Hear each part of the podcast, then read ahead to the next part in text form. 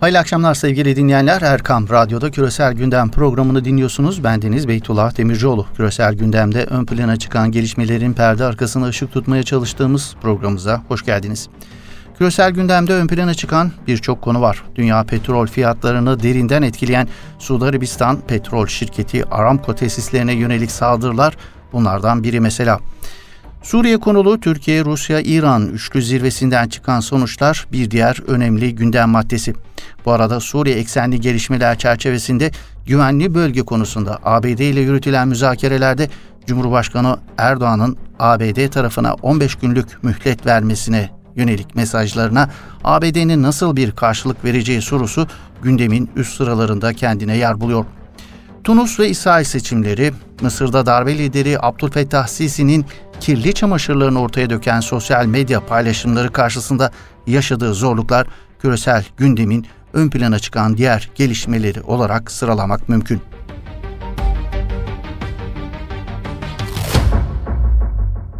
Suudi Arabistan'ın petrol şirketi Aramco rafinelerine yönelik gerçekleştirilen saldırılar sebebiyle Orta Doğu'da yeniden savaş tamtamları çalınıyor. ABD, İran ve Suudi Arabistan üçgeninde yaşanan bu son gerilimin perde arkasına ışık tutmaya çalışacağız. Dünya petrol fiyatlarında dalgalanmaya neden olan saldırılar sonrası saldırıyı kimin nasıl gerçekleştirdiği, füzelerin Yemen'den mi fırlatıldığı, İran ya da Irak'tan mı gönderildiği konusunda uzun süre net ifadeler kullanmayan Suudi Arabistan yetkililerinin aksine ABD tarafı saldırıların hemen akabinde saldırının arkasında İran'ın olduğunu söyledi. İran'ı vurmaya hazır olduğu mesajını verdi ABD Başkanı Donald Trump. Trump İran'a muhtemel bir müdahale konusunda Orta Doğu'da neler olacağını göreceğiz. Tek bir telefonla bir ülkeye girebiliriz. Bunun bugün olması şart değil, yarın olur, iki hafta sonra olur açıklamasında bulundu. Suudi Arabistan Bakanlığı Sözcüsü Albay Turki El Maliki ise dün yaptığı basın toplantısında petrol tesislerine yapılan saldırının tartışmasız bir şekilde İran tarafından desteklendiğini söyledi. Evet, saldırı sonrası bölgede yeniden savaş tamtamları çalıyor. ABD ve Suudi Arabistan saldırının arkasında olduklarını söyledikleri ve suçladıkları İran'a nasıl bir misillemede bulunacaklar? İran'ı cezalandırmak isteyen ABD bu cezalandırma işine ilk etapta İran'a yeni ekonomik yaptırımları devreye alarak başladı. İran'a yönelik bu cezalandırma sadece ekonomik yaptırımlarla mı kalacak yoksa daha başka bir boyuta taşınır mı bu cezalandırma işi? ABD Savunma Bakanlığı Pentagon'un Tahran'a yönelik bir dizi askeri seçeneği Beyaz Saray'a sunduğu belirtiliyor. Amerika merkezli NBC ve New York Times gibi medya mecralarında yer alan haberlere göre ABD Savunma Bakanı Mark Esper ve Genelkurmay Başkanı Joseph Dunford İran'ın füze depolama alanlarının vurulması ve İran'ın petrol altyapısına yönelik askeri ya da siber operasyonları içeren saldırı seçenekleri önerdiği belirtiliyor. NBC, İran'a yönelik muhtemel askeri seçenekleri içeren önerinin pazartesi günü Beyaz Saray'da yapılan ulusal güvenlik toplantısı sırasında Başkan Trump'a sunulduğunu ancak Trump'ın daha sınırlı bir askeri cevap üzerinde çalışılmasını istediği iddia ediliyor. ABD Başkanı Trump önceki gün yaptığı bir açıklamada İran'a saldırı orantılı olur değerlendirmesinde bulunmuştu.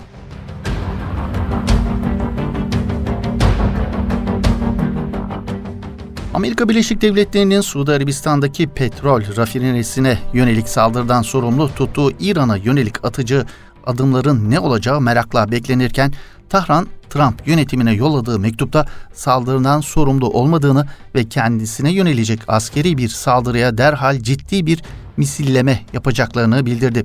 Suudi Arabistan'daki petrol rafinerisine yönelik saldırı Yemen'deki Husiler tarafından üstlense de Suudi Arabistan saldırının Yemen topraklarından yapılmadığını iddia ediyor.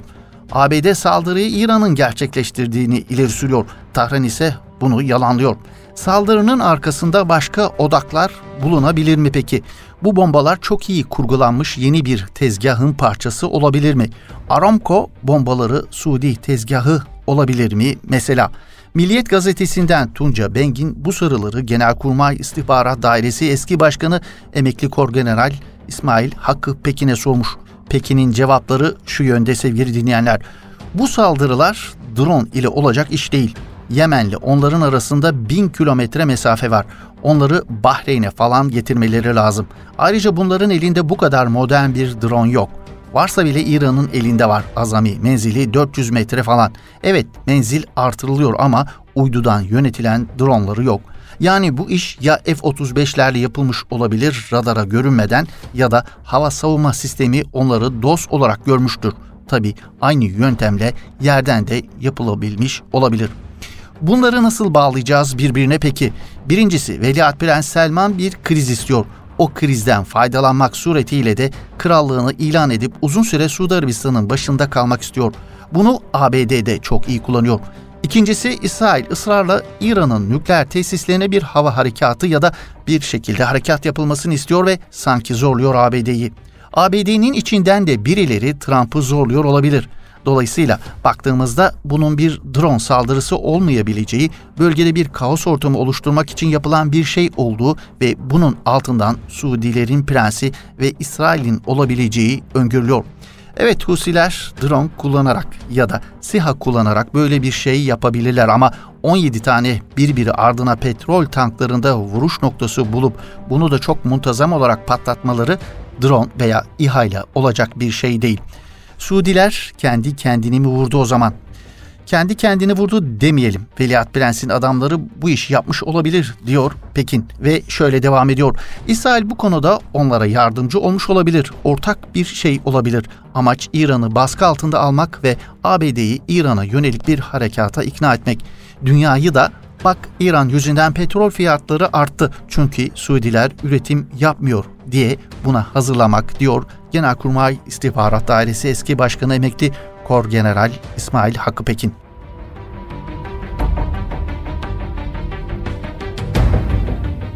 Suudi Arabistan'ın petrol rafinelerine yönelik saldırının zamanlamasına dikkat çeken analizlerde ise Suudi Arabistan'daki patlamalar üzerinden İran'ın tekrar hedef tahtasına konulmasının Tahran ve Pekin yönetimleri arasındaki ikili anlaşmalarının ilanının hemen arkasından gelmesi manidar bulunuyor. Kısa ve uzun vadeli hedef olarak İran gözükse de gelişmelere uzun soluklu bakıldığında özellikle Amerika Birleşik Devletleri'nin temel amacının bölgesel bir savaş kışkırtma suretiyle Çin'in bölgeye girişini engellemek olduğu ileri sürülüyor. Evet, Aramco petrol tesislerine yönelik saldırının arkasında kimlerin olduğuna ilişkin yapılan spekülasyonlara bir tarafa bırakacak olursak sevgili dinleyenler, saldırı sonrası gündeme getirilen ve en çok sorgulanan konulardan biri de Suudi Arabistan'ın silahlanmaya en çok para harcayan dünyanın ilk üç ülkesi arasında yer almasına rağmen bu saldırıları önleyememesi ön plana çıkartılıyor. Saldırının önlenemeyişi Suudiler ve ABD için aslında tam bir askeri trajedi olarak yorumlanıyor. Üstelik 2006'da El-Kaide saldırısından sonra Aramco'nun Bekik rafinerisinde güvenlik hat safhadaydı. Husilerin drone ve füzelerine karşı 100 milyar dolarlık Suudi ve Amerikan güvenlik sisteminin işlevsiz kaldığına dikkat çekiliyor.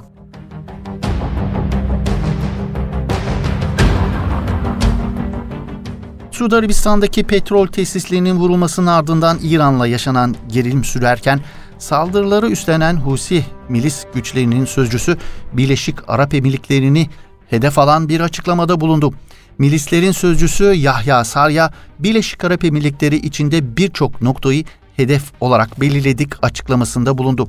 Emirlik rejimi size söylüyoruz tek bir operasyonumuz size çok pahalıya mal olur, pişman olursunuz ifadelerini kullandı Husi milislerin sözcüsü Yahya Sarya.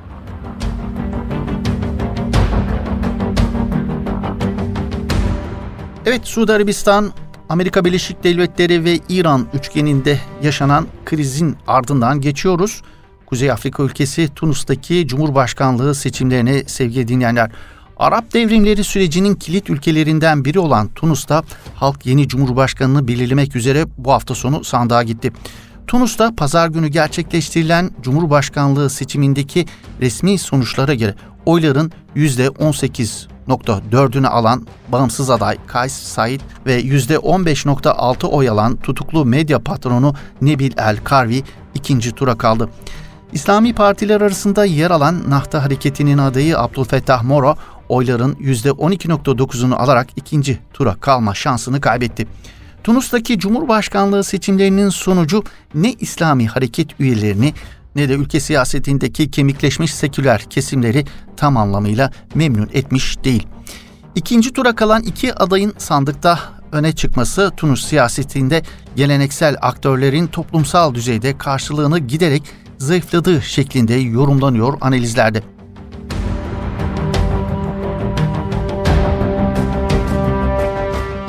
Tunus'taki Cumhurbaşkanlığı seçimlerinin ilk turundan birinci çıkan bağımsız aday anayasa profesörü Kays Said kimdir sorusuna ilişkin neler aktarılabilir peki?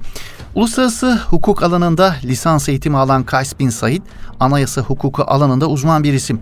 İş hayatına öğretmen olarak başlayan Kays Said, 1989 ile 1990 yıllarında Arap Birliği üyesinde çeşitli komisyonlarda çalıştı.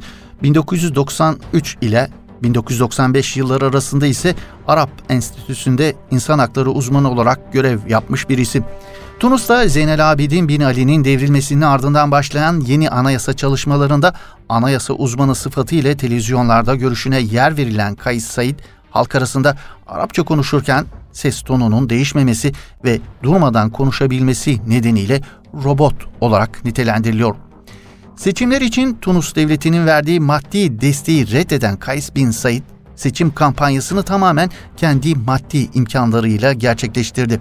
Yoksul mahallelerde gezinmesi, sokakta, pazarda halkla uzun uzun sohbet etmesiyle halkın sempatisini alan Kays Bin Said, seçim kampanyası sırasında dillendirdiği vaatlerinden biri halkın doğrudan yönetime dahil olmasıydı.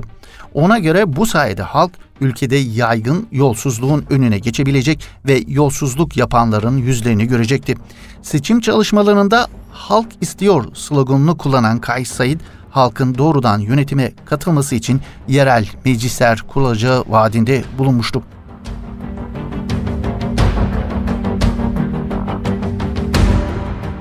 Tunus'taki eski Cumhurbaşkanı Bacı Kayit Essipsi tarafından gündeme getirilen ve Tunus kamuoyunda uzun tartışmalara neden olan kadınla erkeğin mirasta eşit pay alması meselesine ilişkin olarak Kays bin Said bu konuda Kur'an'ın hükmünün çok net olduğunu belirtmiş, İslam'ın eşler arasındaki sorumluluklar ve ilişkilerin doğası konusunda açık olduğunu ve Kur'an-ı Kerim'in bu konuyu çözdüğünü ifade etmişti.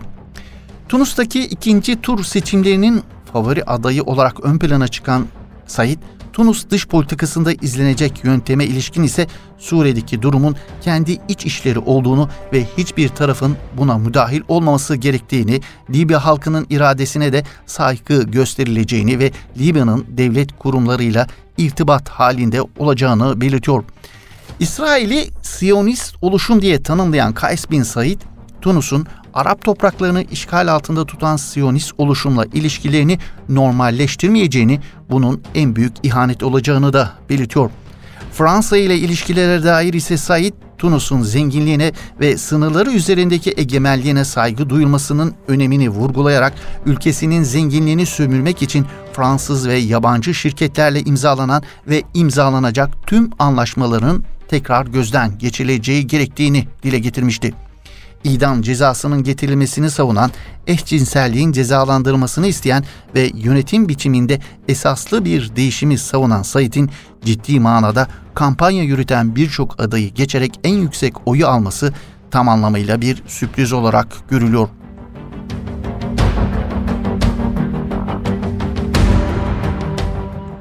Tunus Cumhurbaşkanlığı seçimlerinde en fazla ikinci oy alan Nebil Karvi ise Tunus'ta eski rejim dönemindeki faaliyetleri ve dış aktörlerle ilişkileriyle dikkat çeken bir isim.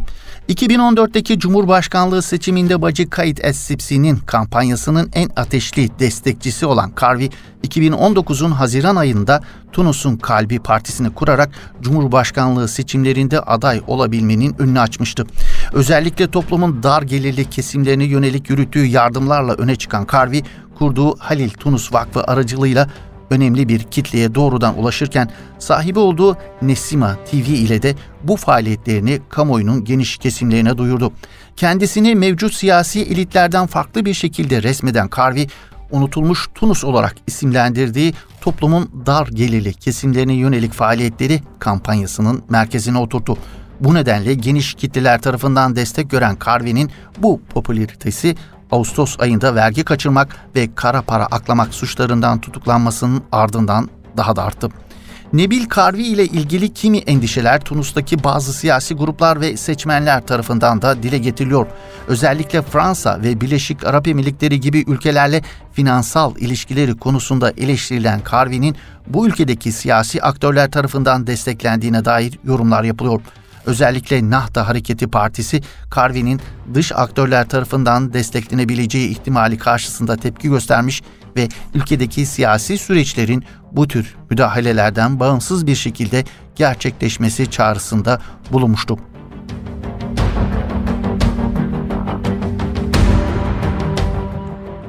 Tunus'taki Cumhurbaşkanlığı seçimleri gibi Seçim sürecini yaşayan bir başka ülke İsrail. İsrail'de salı günü gerçekleştirilen seçimler küresel gündemin dikkat çeken gelişmeleri arasında yer alıyor sevgili dinleyenler. Bir yıl içerisinde ilk kez, ikinci kez gerçekleştirilen erken genel seçimlerden çıkan sonuçlar İsrail'de yeni bir kaosun yaşanacağını gösteriyor. Netanyahu seçim kazanmak uğruna yaptığı tüm hamlelere rağmen çıkan sonuçtan umduğunu bulmuş değil. İsrail Merkez Seçim Komisyonu 17 Eylül'de yenilenen seçimlerde kullanılan oyların şu ana kadar %97'sinin sayıldığını duyurdu. Komisyonun verilerine göre Mavi Beyaz'ın milletvekili sayısı 32'den 33'e yükselirken Likud'un mecliste göndereceği vekil sayısı 31'de kaldı. Eski Savunma Bakanı ve koalisyon görüşmelerinde kilit rol sahibi olduğu ifade edilen Liberman'ın partisi İsrail evimizin de sandalye sayısı bir eksilerek 8'e düştü.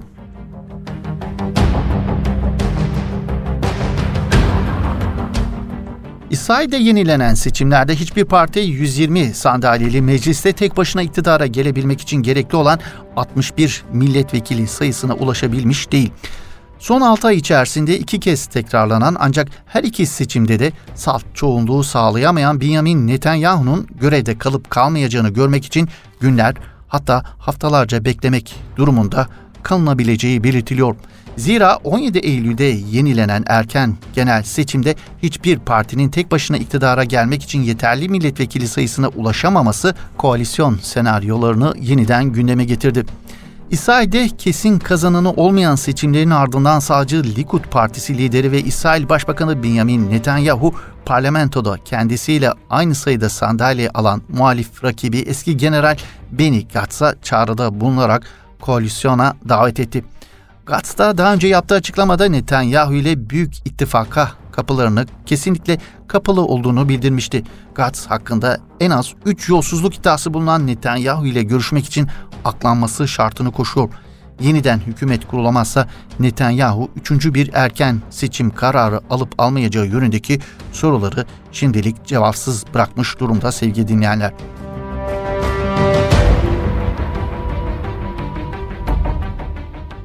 Evet İsrail seçimlerinden geçiyoruz. Mısır'da yaşananlara sevgili dinleyenler. Mısır'ın darbeci lideri Abdülfettah Sisi şu sıralar oldukça zor günler geçiriyor. Özellikle ülke dışında yaşayan Mısırlıların sosyal medya üzerinden yürüttükleri etkili muhalefet darbe liderini içeride bir hayli zorluyor. Sosyal medyada Sisi için açılan hashtagler rekor üstüne rekorlar kırıyor. Mısırlı sanatçı ve iş adamı Muhammed Ali tarafından başlatılan Yeter Artık Sisi hashtag'i daha önceki onlarca hashtag gibi milyonun üstünde tweet almış durumda. Sisi'ye yönelik eleştirilerin merkezinde Mısır'ın yeni başkenti olarak inşa edilen bölgede Sisi'nin milyonlarca dolara mal olacak yeni bir saray yaptırması var. Mısır halkının ekonomik anlamda inanılmaz sıkıntılar yaşadığı bir dönemde hem de ülkede Cumhurbaşkanlığına ait 90 adet saray varken Sisi'nin Beyaz Saray'dan 10 kat daha büyük tam olarak da 50 bin metrekarelik yeni bir saray inşa etmesi yoğun bir biçimde eleştiriliyor sosyal medyada. İnşa edilecek saray müstemilatıyla birlikte 2,5 milyon metrekareyi bulacağı belirtiliyor. Birçok siyasi ve aktivist gibi yurt dışında yaşamak zorunda kalan isimlerden biri olan Muhammed Ali, Mısır ordusuna yaptığı inşaat işleriyle maruf bir iş adamı. Muhammed Ali'nin sosyal medyada yayınladığı videolarda devlet tarafından yürütülen projelerde büyük bir kamu malı israfı olduğu anlatılıyor. Aralarında Sisi'nin de bulunduğu önde gelen devlet adamlarını büyük yolsuzluklar yapmakla suçluyor Muhammed Ali. Muhammed Ali'nin askerlere yönelik suçlamalarını somut delillerle ortaya koyması paylaşımlarının, videolarının etkisini artırıyor. 15 yıl boyunca Mısır ordusunda görev aldığını söyleyen 45 yaşındaki iş adamı generallerin villalar, oteller ve cumhurbaşkanı için saray inşa ettirerek açlıkla pençeleşen eğitim ve sağlık hizmetlerinden mahrum Mısır halkının milyon dolarlarını boşa harcadığını öne sürüyor. Şu anda İspanya'da yaşayan ve darbe yönetimine yakın kimi iş adamları tarafından başına 20 milyon cüney ödül konulan Muhammed Ali'nin paylaşımlarının Mısır kamuoyunda neden bu denli etkili olduğu da sorgulanıyor. Bu noktada sanatçı ve iş adamı Muhammed Ali'nin önceden rejimin bir parçası olması, sıradan bir vatandaşa hitap eden halk uslubuna sahip olması gibi nedenler sıralanıyor bu anlamda. Bir diğer etken özellikle Sisi medyasının insanın aklıyla alay eden yaklaşımları sebebiyle insanların artık alternatif medya olarak ön plana çıkan sosyal medyaya yöneldiklerini belirtmemiz gerekiyor. Bu anlamda sevgili dinleyenler.